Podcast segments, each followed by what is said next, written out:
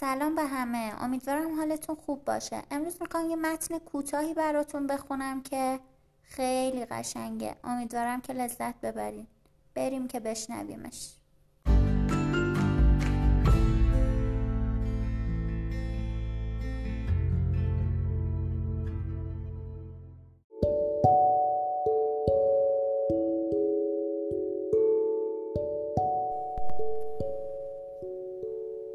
من همیشه برای تو حرف داشتم، شاید حتی قبل از آن که بشناسمت، به این گونه که اگر کسی را دوست بدارم این را خواهم گفت و آن را خواهم شنید.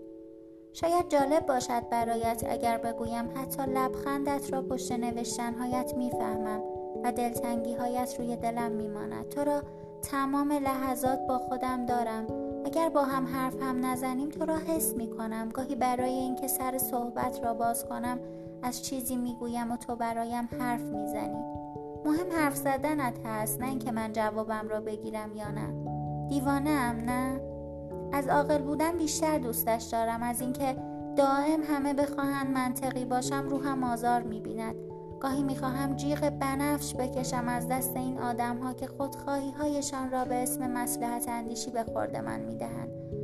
غافل این که از همان اول تشخیص میدهم در واقع و نگران خودش است نه من، اما با تو رها هستم، خودم هستم، بهترینی که میتوانم باشم، پرشور و غیر قابل پیش بینی چیزی که واقعا هستم. این بهترین حس دنیاست.